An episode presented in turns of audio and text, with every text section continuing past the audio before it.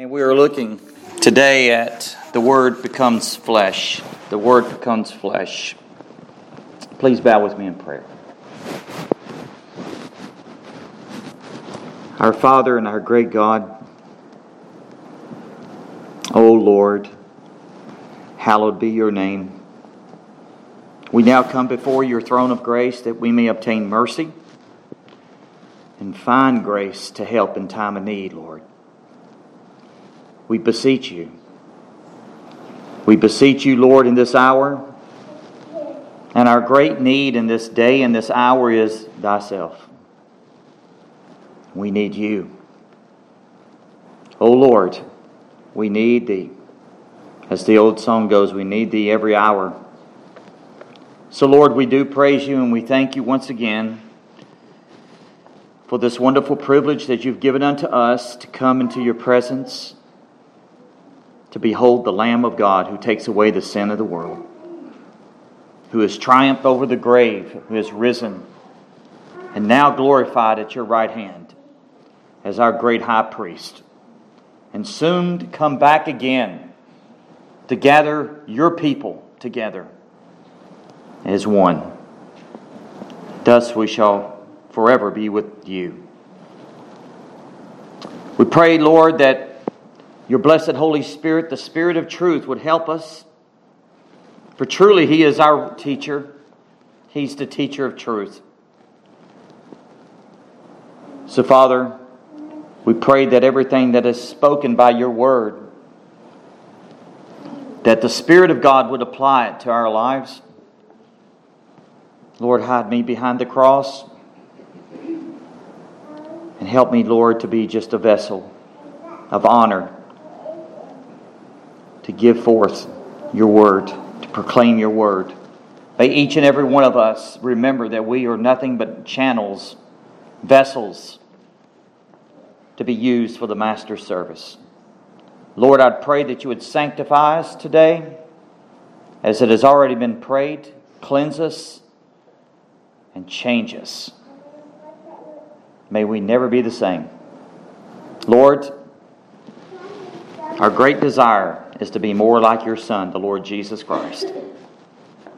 Help us, we pray, and we pray this in the name of the Lord Jesus Christ, for thy glory and for thy honor. Amen. Seems that every Christmas season, our family tradition at our home is to watch the classic old cartoon that's basically put together by Charles Schulz, Peanuts, as you're well familiar, a very, very well known cartoon character, Charlie Brown. Everybody knows Charlie Brown Christmas, don't we, children?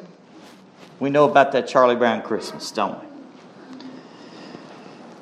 It's our tradition to watch it every Christmas season especially the children. They never get tired of it, and rightly so. It's very short. It's actually under 30 minutes, and it brings uh, to the point of what is the true meaning of Christmas, really. Let me just give you just a little overview, as you well know that uh, wonderful cartoon, but as you know, Snoopy, Charlie Brown's little comic beagle, He's very comical. You always get a laugh out of Snoopy, don't we? It's all caught up in the commercialism of the Christmas season.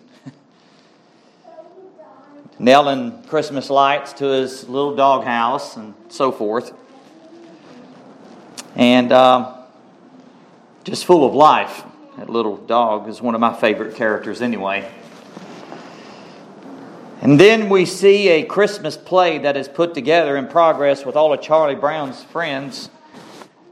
Charlie Brown's really the main character. He's a, a thinker. He's really uh, asking questions a great deal.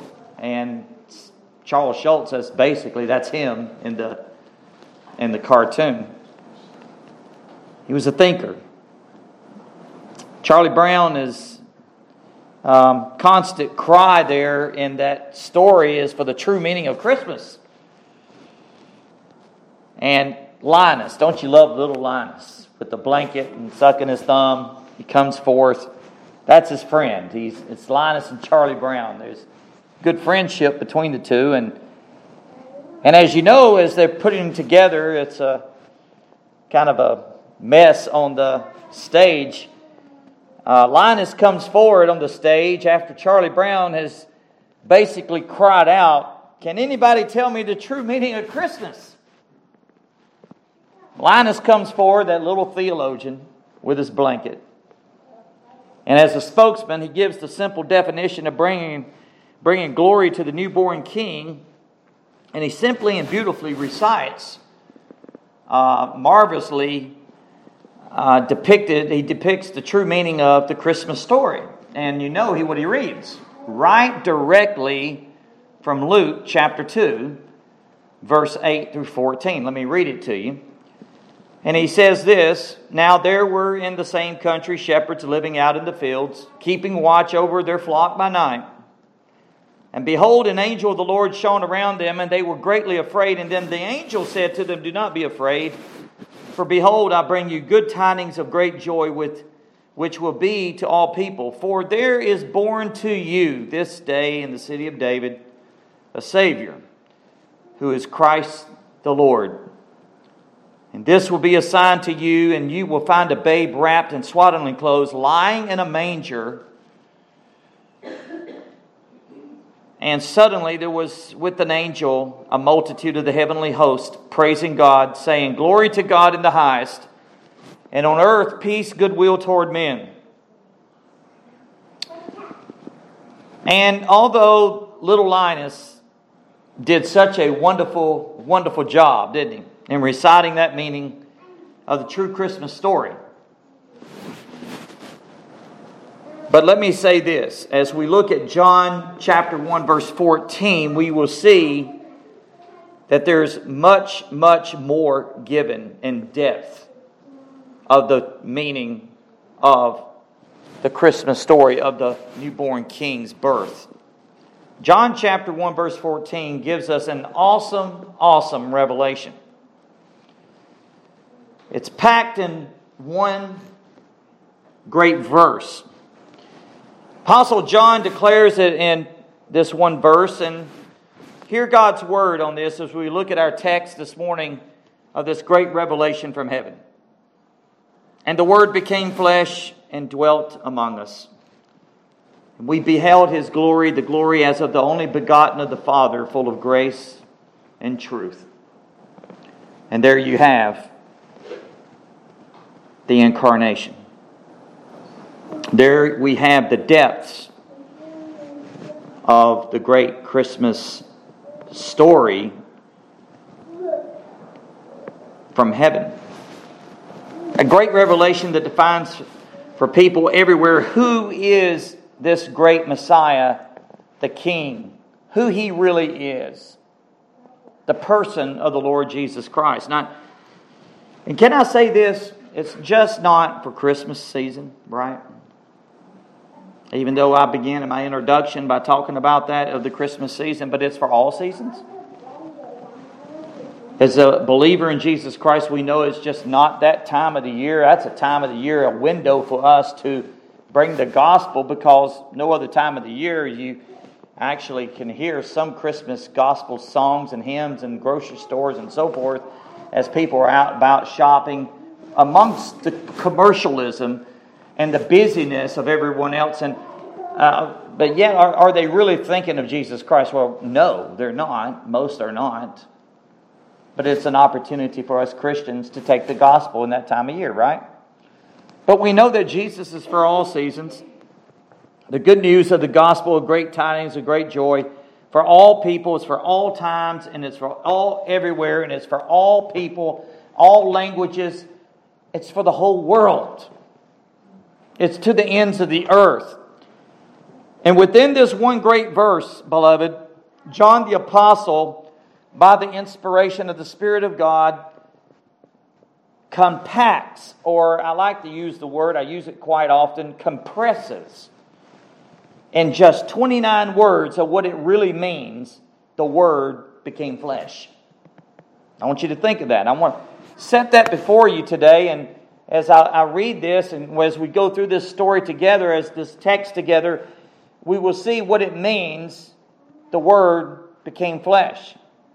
So, within these next minutes of worship, as we look together at this text, as we look and focus on the Lord Jesus Christ in this wonderful verse and this text before our eyes, and Jesus, our eyes fixed on Jesus, in a spirit of wonder and awe, in worship, may we gaze at the beautiful meaning of what it means that the Word became flesh. The Word became flesh. It's deep waters, but it's amazing. It's simple enough for a child to grasp, but yet it's, um, as one theologian put it, it's simple enough for a child to wade in ankle feet water that's shallow, but it, it can drown the, the richest and most uh, deep theologian, right? It's too much for even the theologians. The Word became flesh. So let's begin right there. In verse 14, and the Word became flesh. The Word became flesh and dwelt among us. The Word became flesh. Let's, let's, what does this mean? What does this mean by the Word become flesh? That's my first point. What is the meaning of the Word became flesh? What a question. You know, think of it. John the Apostle, by the Spirit of God, when he says the Word became flesh, it basically simply is simply referring to God, the second person of the Trinity, the second person of the Godhead, taken on humanity through Jesus. This means that Jesus is eternally one with God. How do we know that? Well, we've already looked at it. You go back to verse 1 and 2. In the beginning was the Word, the Logos. The Logos, that's the, the Greek. The Logos is the person, the Word, the, that's Christ. The Word, Logos, was with God, and the Word, Logos, was God. He was in the beginning with God. While Christ as God was uncreated. Opposite of what mo- uh, uh, most and all cults proclaim about Jesus Christ, that he was a created being. We know what the Word of God says. He is uncreated, he is being. He has no beginning and no end. He is the beginning and He is the ending. And as in Revelation, Jesus says that of himself I am the Alpha and I am the Omega. I am the beginning, I am the end.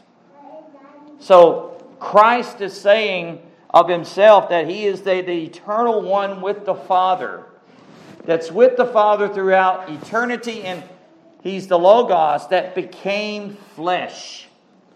Now, beloved, we're diving in some deep waters here, and I'm trying to make it as we're uh, in, in this time of worship that we focus on who Jesus really is because it's really all inspiring. Christ takes on humanity. Think of that. That this everlasting God and the second person of the Trinity decided to make a choice to come to the world in which He created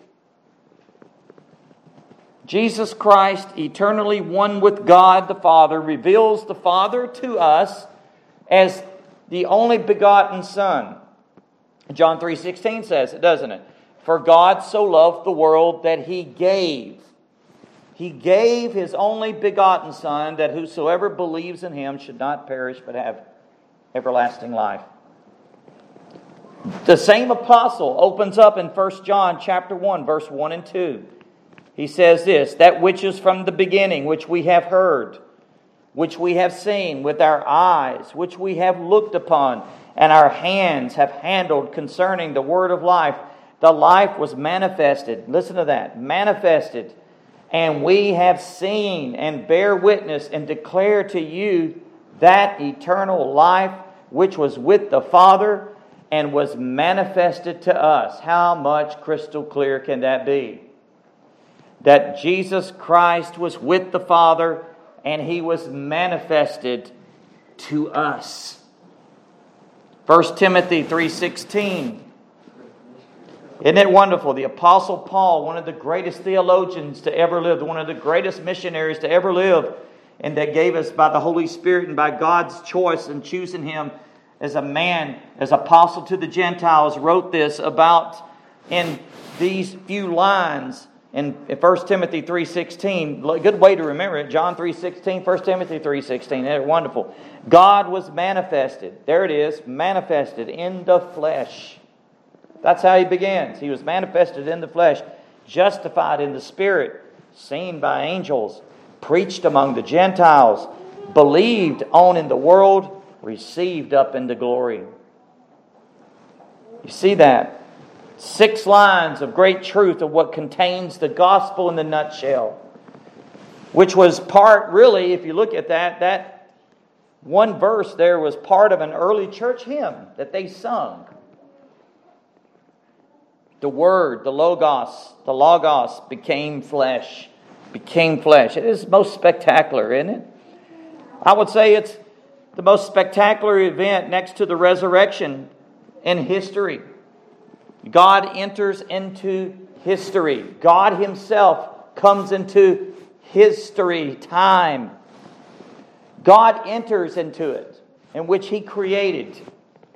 He comes out of eternity because the scripture says he inhabits eternity. He's eternal being, and yet he enters into time. How do we know that? Galatians 4 4. But when the fullness, it's, it's interesting, the fullness, it's like at God's timetable. And that's the time that God chose to send Christ. In the when the fullness of time had come, God sent forth his son, born of a woman, born under the law. And don't you love verse 5? I can't leave that part out because verse 5 in Galatians 4 4 and then verse 5 gives us the reason and the purpose why Christ was born. And then Paul continues, says, to redeem those who were made under the law, under the law, that we might receive the adoptions of sons. That's the purpose of, of him coming, is to redeem. Redemption. You know, actually, the story of Christ entering into time and why he came and his mission is all summed up in one word, and it's called redemption. To redeem us. And the word, Logos, became flesh. God, think of this for a second. Go with me this. Perfectly just perfectly holy, perfectly righteous, holy and sovereign, infinite, loving. Theological words omnipresent, omnipotent, omniscient. That basically means he's everywhere. He's all powerful. He's all wise. Uh, I was talking to um, a wonderful uh, Dr. Lindsay yesterday. I haven't seen him since uh, over 36 years, and we called up some time and reminiscing, and we were actually talking about the person of God and the person of Christ.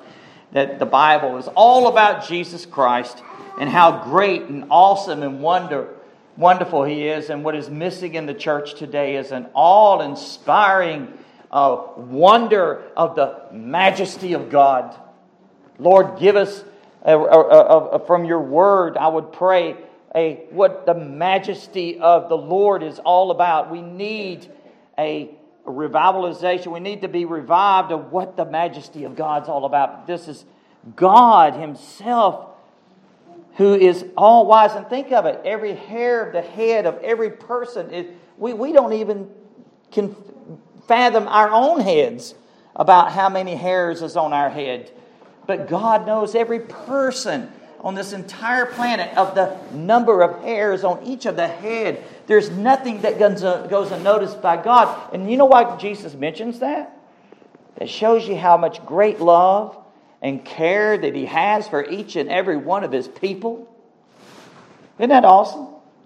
And, and think of this this is the God that is all powerful, all wise, and He's ever, ever present. He's, he's everywhere, and He floods the whole entire universe. The, the Bible says that the whole earth is full of His glory, and the Word became flesh. Flesh. What does that mean? He clothes himself in humanity. Oh, it's, it's mind boggling that God would choose to come and do this to redeem us. Isn't it glorious? As one who is both God and man. And only Jesus has, he's one person with two natures. And I don't want to go there because I'm telling you right now it's a mystery. But it's absolutely all uh, awesome and all inspiring. John 1:18 No one has seen God at any time the only begotten son who is in the bosom of the Father he has declared him in other words the bosom of the Father basically is a term that speaks of mutual intimacy with the Father. Perfect intimacy with the Father. He had perfect love perfect love and perfect knowledge existing in God in the Godhead. No interruptions no separations. Perfect unity, perfect knowledge existing in the Godhead, and the second person of the Trinity reveals everything about God and everything that God does. Jesus come to reveal who God really is because he is God. Made flesh. He comes, became flesh. You know, beloved, what I just mentioned there, this is why Jesus said in John 14, 7, if you had known me, you would have known my Father also. And from now on, you will know him and have seen him. And I love verse 8 because you got, you have the disciple that's there and he's listening to Jesus and he's wanting to take in everything he can. And understand everything Christ is saying. It's like they're hanging on every word. And Philip says to him, Lord, listen to this question Show us the Father, and it is sufficient for us. Show us the Father. And, and this is a great revelation. Let me, let me read this because in chapter 14, in verses 9 to 11, Jesus gives us that revelation about that, in which Christ is teaching, and this is all about Jesus as God incarnate. The Father is revealed. But Jesus says this if you had known me, and he's speaking to Philip and answering his question, if you had known me, you have known my Father. Well, let me back up. First, he says, I am the way, the truth, and the life, and no one comes to me except uh, to the Father except through me. And um, let me jump to verse, oh yeah, yeah, verse seven. I just mentioned. Philip said to him in verse eight, "Lord, show us the Father, and it is sufficient for us." Then he answers him. Jesus said to him, he just actually uh, answered uh, Thomas's question. Now it's Philip's turn. And Jesus said to him, Have I been with you so long, and yet you have not known me, Philip? He who has seen me has seen the Father, so how can you say, Show us the Father?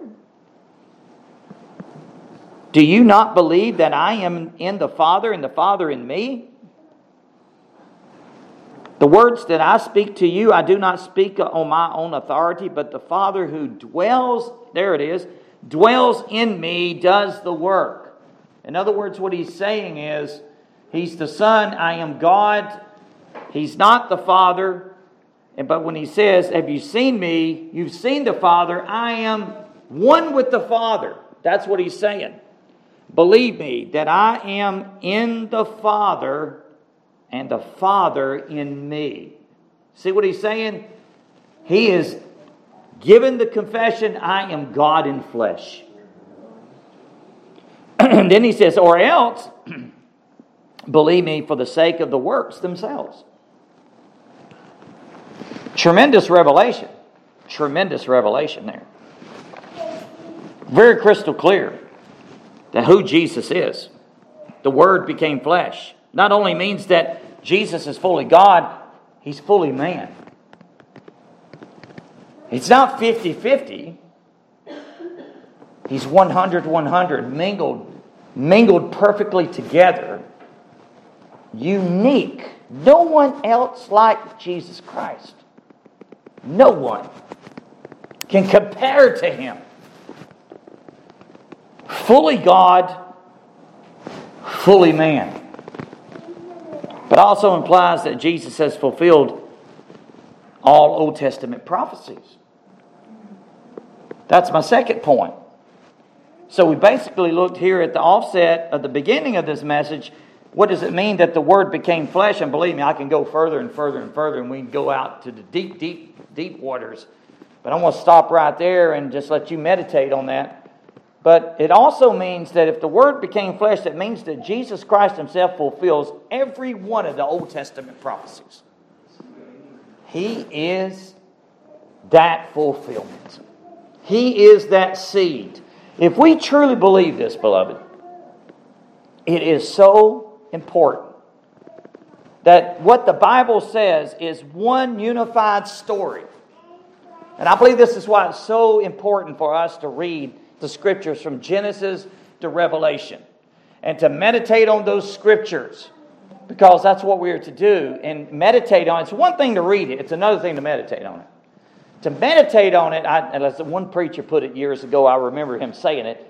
He says there's a difference between just eating and really chewing up steak and enjoying the juice and the food. And I have to mention steak, not chicken, because I love steak.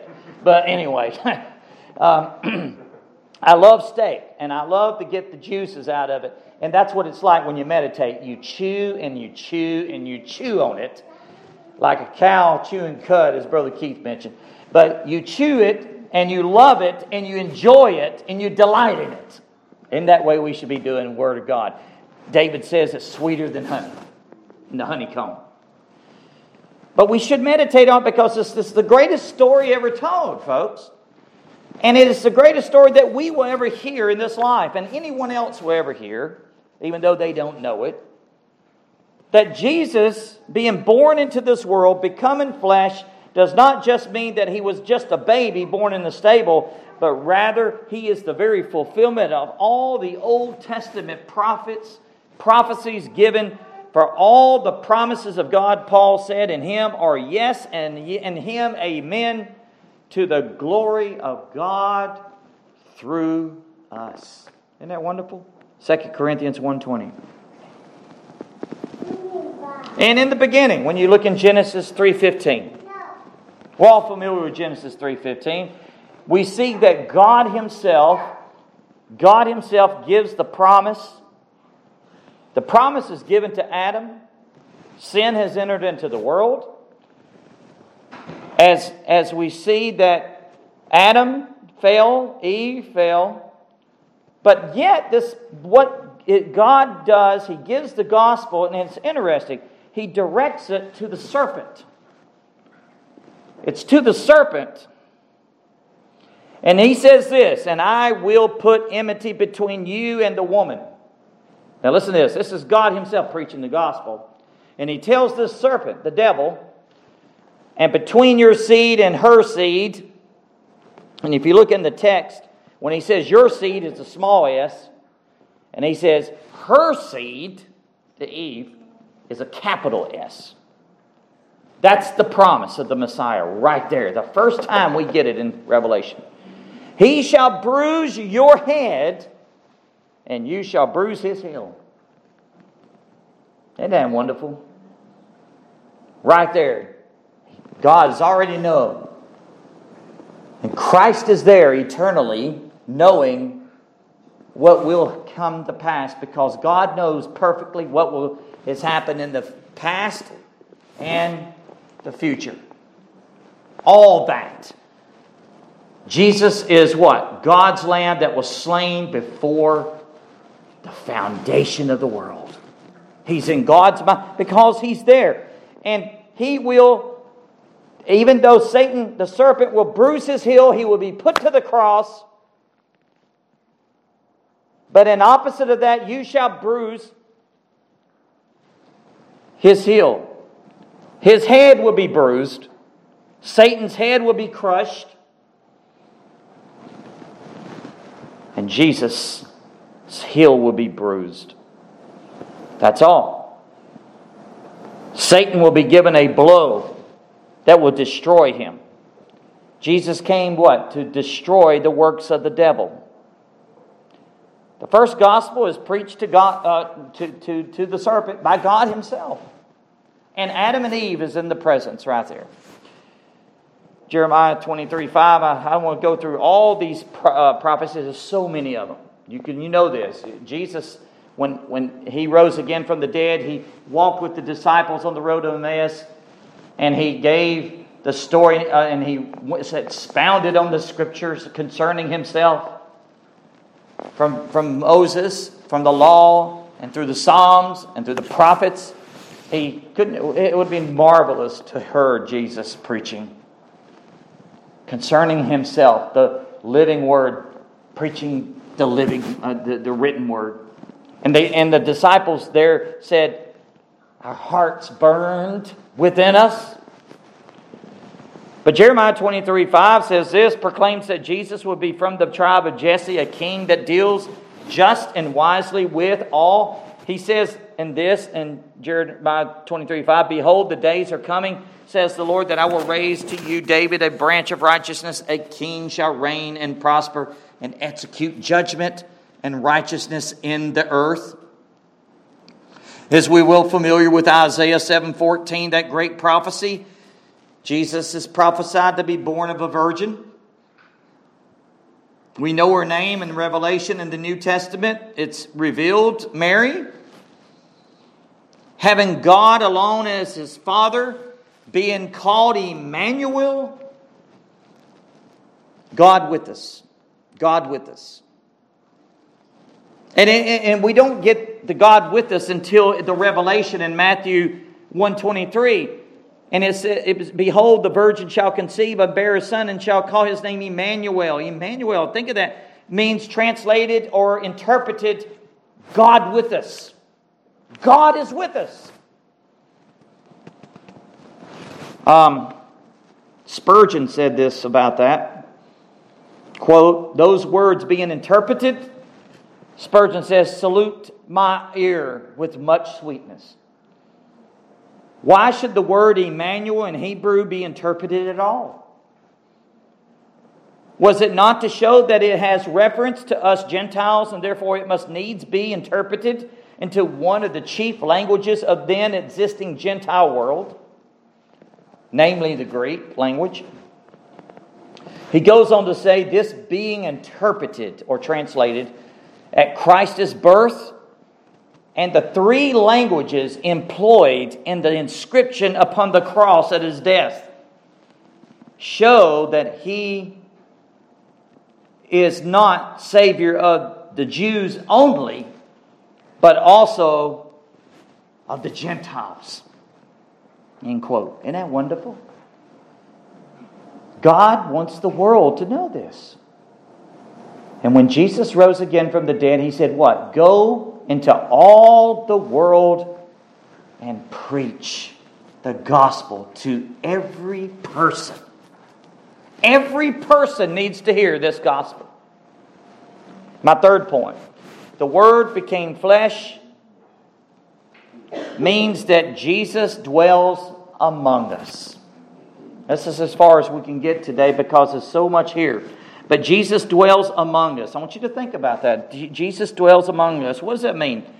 Well, it believes that Jesus not only is the fulfillment of all the Old Testament prophecies, and there are many, many of them, ultimately leads to us to believe the truth that what comes after the word logos that became flesh, that Jesus came down, he descended from heaven, came to earth, into a dark earth, by the way. The, uh, the darkness it was on the earth because of sin.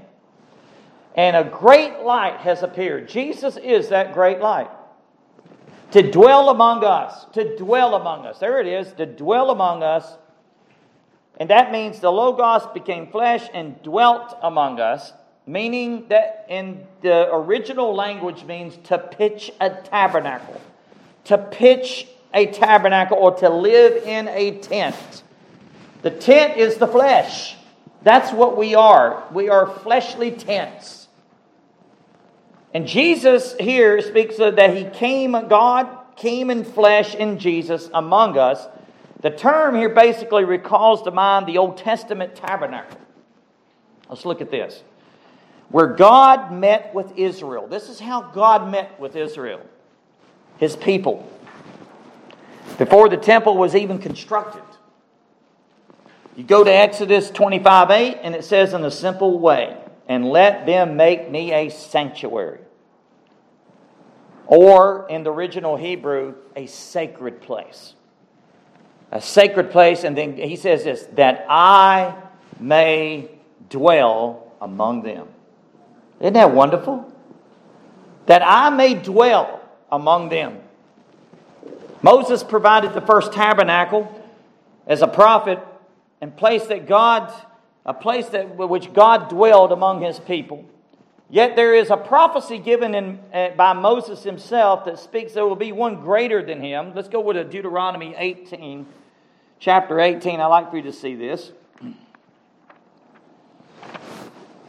And this is very important for us to see because this is a, pro, a new prophet will rise up like Mo, Moses, but he will be greater than Moses. Look at verse 15. The Lord your God will raise up for you a prophet like me from your midst and from your brethren. Him shall you shall hear, according to all you desired of the Lord your God in Horeb in the day of the assembly, saying, Let me not hear again the voice of the Lord my God, nor let me see this great fire anymore, lest I die.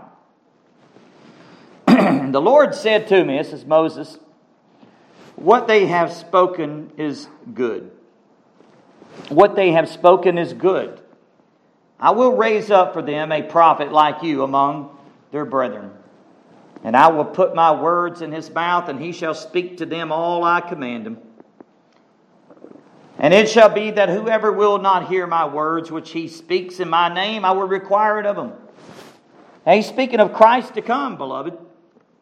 Thousands of years later, but the prophet who presumes to speak a word in my name, which I have not commanded him to speak, or which God uh, who, who speaks in the name of other gods, that prophet shall die. And if if you say in your heart, How shall we know that the word which the Lord has not spoken and when a prophet speaks in the name of the Lord, if the thing does not happen or come to pass, that is the thing which the Lord has not spoken. That, that crystal clear. The, and the, the prophet has spoken in presumptuously, presumptuously, and you shall not be afraid of him. But altogether in these verses, it's speaking about the new prophet like unto Moses, and it's speaking of none other than the Lord Jesus Christ Jesus came to dwell among us. He pitched his tent, he came in the flesh, he tabernacled among us. It's the ultimate picture of God's glory and God's grace. And Lord willing, we're going to finish this text next week as we will be looking at the latter part of it. And it goes on to say that after he dwelt and he dwelt among us, we beheld his glory the glory as of the only begotten of the Father, full of grace and truth. Isn't it wonderful? Don't look at verse 17. For the law was given through Moses, but grace and truth came through Jesus Christ. Jesus dwelled among us, his own creation. During his lifetime, he sent the Spirit, a Holy Spirit within us. Now the Spirit of God dwells within us after his resurrection because Jesus at that time could only be at one place at one time. Now the Holy Spirit can flood this entire planet through believers. Go with me to Isaiah chapter 11. Isaiah chapter 11. And we see this wonderful, wonderful prophecy once again about the Lord Jesus Christ. The reign of Jesse's offspring there shall come forth a rod from the stem of Jesse, and a branch shall grow out of his roots. The Spirit of the Lord shall rest upon him the Spirit of wisdom and understanding, the Spirit of counsel and might, the Spirit of knowledge and the fear of the Lord. And his delight is in the fear of the Lord, and he shall not judge by the sight of his eyes, nor decide by the hearing of his ears, but with righteousness he shall judge the poor and decide with equity for the meek of the earth. And he shall strike the earth with the rod of his mouth, and with the breath of his lips he shall slay the wicked. Now, it's, it's almost as right there, this is speaking of now his second coming, his reign. But he first comes, but it still speaks of that the Spirit of the Lord shall rest upon him. And you can see it that when he comes, we know that he grew in stature and, the, the, under the grace of God was on him, and wisdom and spirit of the Lord rested upon him. That's what I want to say. But you see later on, when he comes and to, he reigns on this earth, he will reign in righteousness and holiness unto the Lord. I would love to have a one world leader like that, wouldn't you? And he will be. He will be. Jesus, in his earthly ministry, where he was here, you remember when he was baptized, he, we're coming up to that part in, in John chapter 1, but he comes to John the Baptist, and John the, and, and John the Baptist knows fully who he is. He said, I'm not even worthy to stoop down and unlatch your sandals. I'm not even worthy to do that. And he said, You come to me to be baptized? Jesus says, Suffer it to be so, that to fulfill all righteousness. And he baptized him. And you know what happens? As he's baptized, he's representing his people. He comes up out of the water, and the Spirit of God descends upon him in the form of a dove. And then the Father speaks in heaven said, This is my beloved Son in whom I'm well pleased in. and then you see after that, he's driven into the wilderness to be tempted of the devil. And the devil every time says, If you are the Son of God, if you be the Son of God, if you be the Son of God. The devil heard that. Jesus takes him on after he fasts 40 days and 40 nights. He's driven into the wilderness. And as a man full of the Spirit of God, because the Spirit of God was resting upon him in fullness he descends upon him in the form of a dove. And in our, in our conversation yesterday, you know, we were talking about that, that the Spirit of God doesn't manipulate, the Spirit of God doesn't force. It, it, the Spirit of God is gentle. God is gentle. God is, he, he brings people to himself lovingly, doesn't he? That's the way he works patience, kindness, gentleness. God is long suffering, He's good. It's absolutely awesome because that's the way God is. But the Spirit of God is resting upon him. Jesus had the Spirit of God upon him. Go with me to John 14. I'd like for us to see a little bit more here. Not only Jesus fulfills God being with us, dwelling among us as people in the tabernacle and the physical temple, but through His Holy Spirit makes a way for us as individuals and the church to become the temple of the living God. In John 14, Jesus speaks to His disciples. And actually, once you start reading John 12, 13, 14, 15, 16, 17, oh my goodness, it's, it's absolutely awesome the revelation that's given there. But John 14, 15 verse 15, uh, verse starting at 15, I like to read through verse 24. If you love me, Jesus says, he speaks to his apostles, keep my commandments. If you love me, keep my commandments. There's obedience. And I will pray the Father, and he will give you another helper, that he may abide with you forever. The Spirit of truth. There it is. The Spirit of truth, whom the world cannot receive the world cannot receive him because it neither sees him nor knows him, but you know him, and he dwells with you and will be in you. There's the word dwells.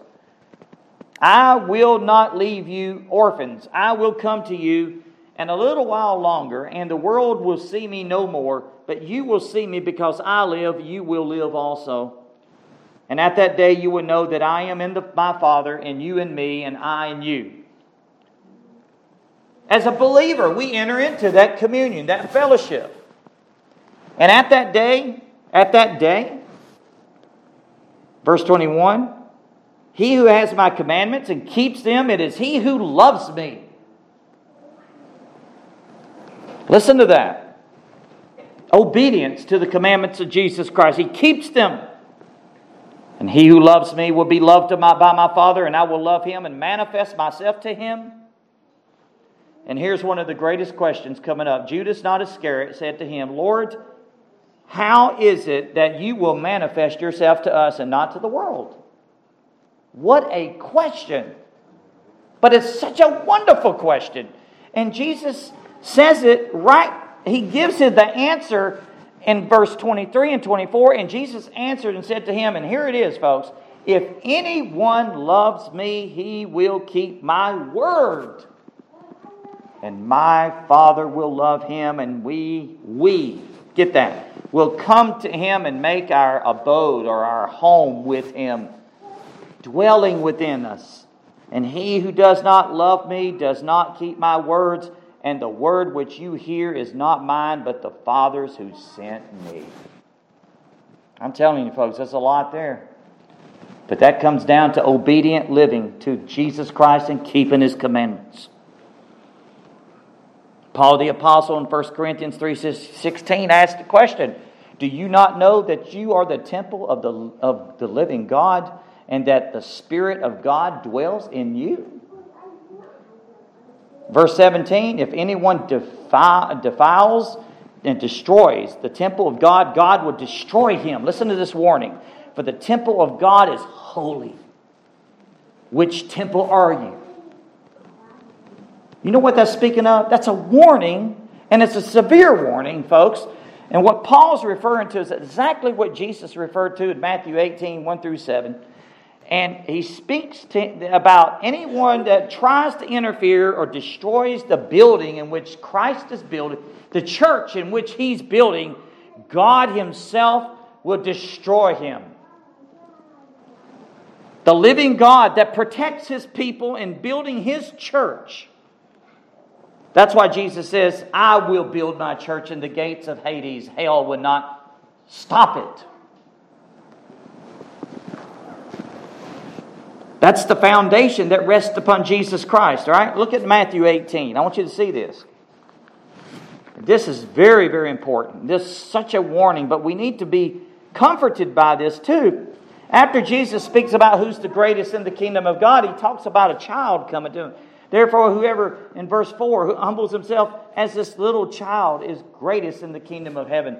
Whoever receives one little child like this in my name receives me. But Jesus doesn't stop there.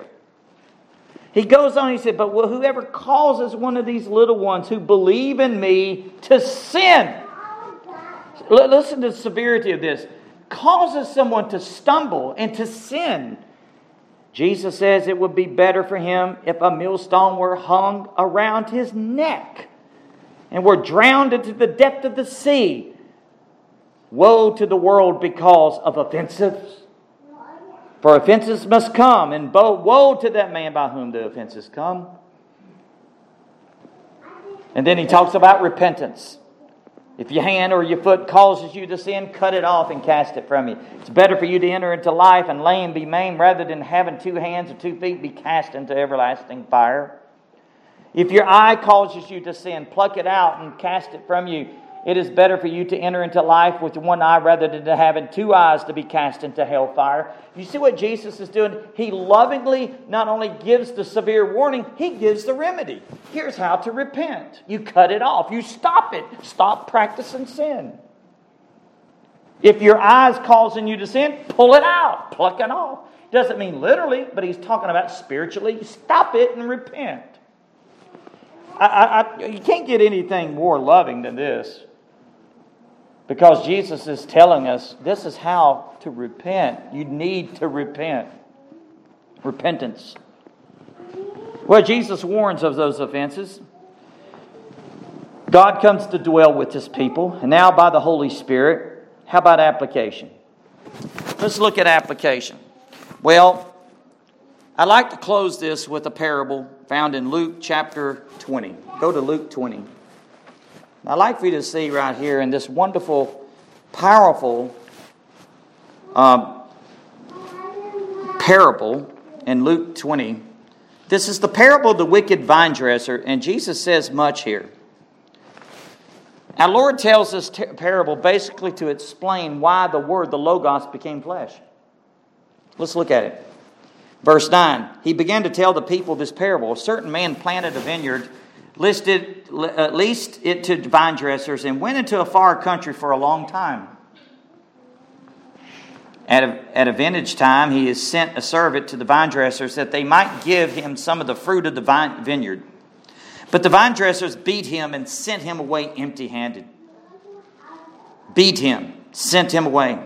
Again, he sent another servant, and then they beat him also and treated him shamefully and sent him away empty handed. And again, he sent a third. They wounded him also and cast him out.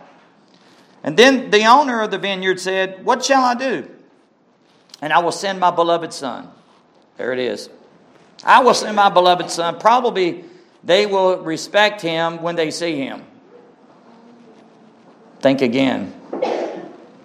Verse 14. But when the vine dressers saw him, they reasoned among themselves, saying, This is the heir, the heir. Come, let us kill him, that the inheritance may be ours. So they cast him out of the vineyard and killed him. Therefore, what will the owner of the vineyard do to them? Listen to this. He will come and destroy those vine dressers and give the vineyard to others. You see what he's saying? The gospel comes to the Jew first. The Jews rejected him and killed him. The gospel goes to the Gentiles. They rejected him, and then, and then he continues there. And, and he says, and, and when they heard it, they said, Certainly not. Certainly not. And when he looked at them and he said, What then is it this, that is written? And Jesus says this, he quotes from the Psalms. I believe it's 118. The stone which the builders rejected has become the chief cornerstone. You hear that? Christ. And then he says this in verse 18 Whoever falls on that stone will be broken.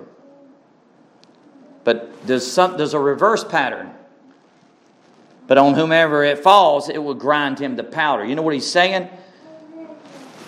When, when, when the stone falls on us, it will humble us and break us to pieces, and we receive him and repent. But when the person and, and whoever rejects Christ, when in, in judgment day, when it falls, it will grind him to powder. You see the image that Jesus is using? It's very graphic.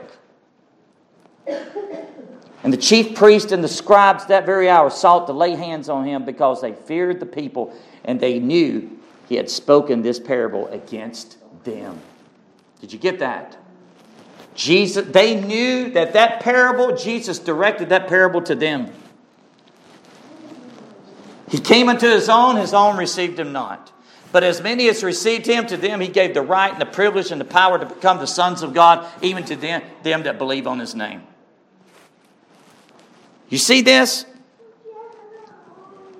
To the Jew first, then to the Gentile. This parable, Jesus was reminding the Jewish leaders that day and warned them if they, that they rejected the prophets, they rejected him, which is the Son, the Logos. They did reject him. They took him to a cross, they crucified him.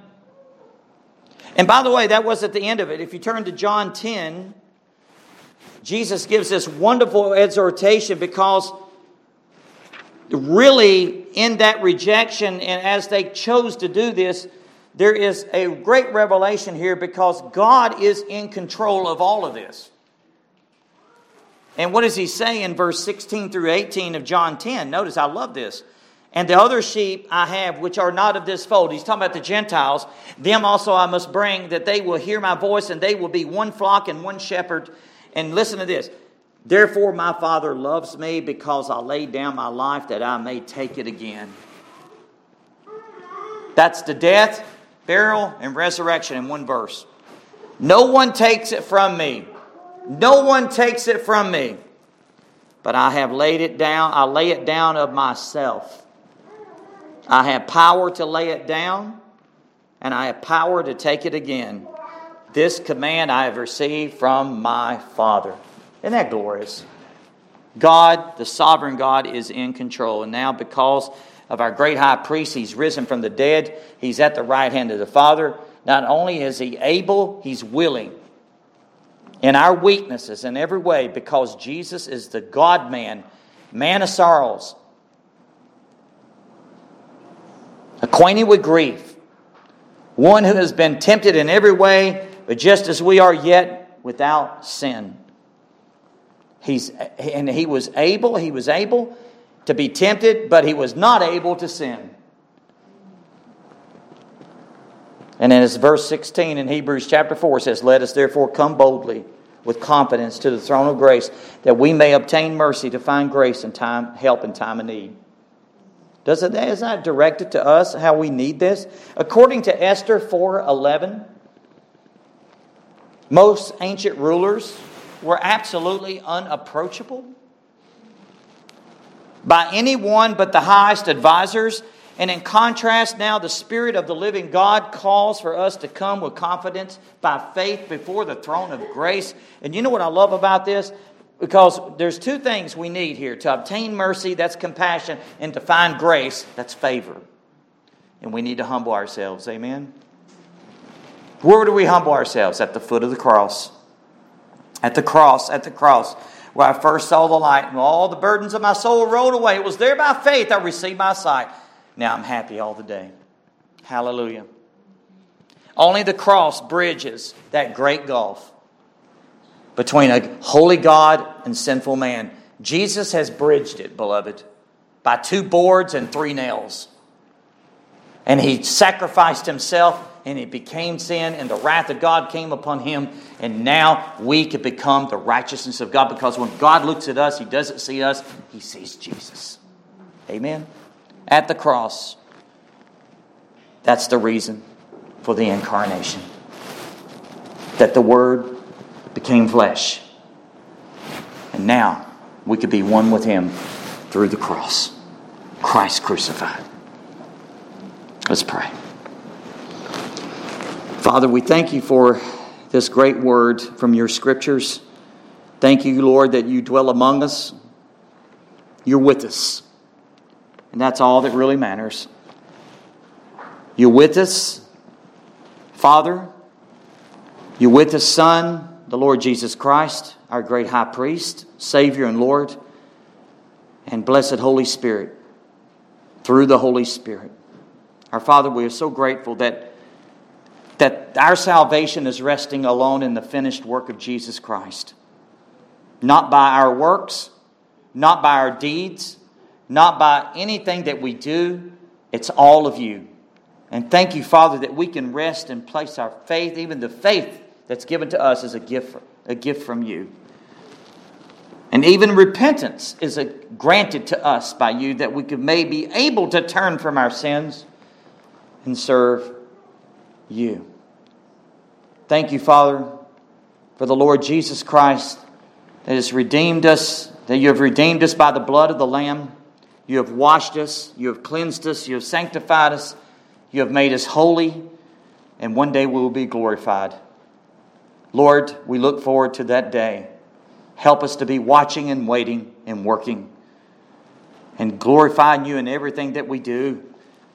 Thank you for the death, because the death of Christ, because his death is our death, his burial is our burial, and his resurrection is our resurrection.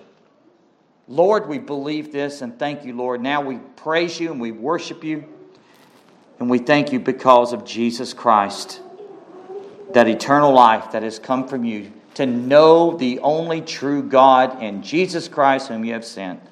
Father, we thank you and we praise you for this time, and we glorify you.